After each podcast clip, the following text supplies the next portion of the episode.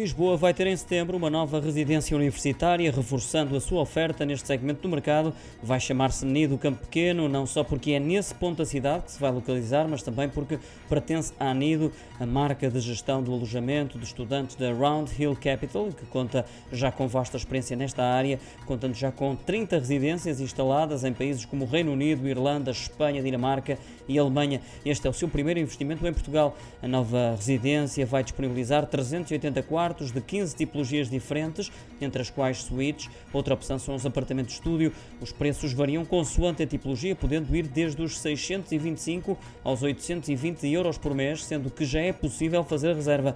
Darren Gardner, responsável da Nido, confessou que Lisboa era já um desejo antigo, justificando assim a aposta em Portugal.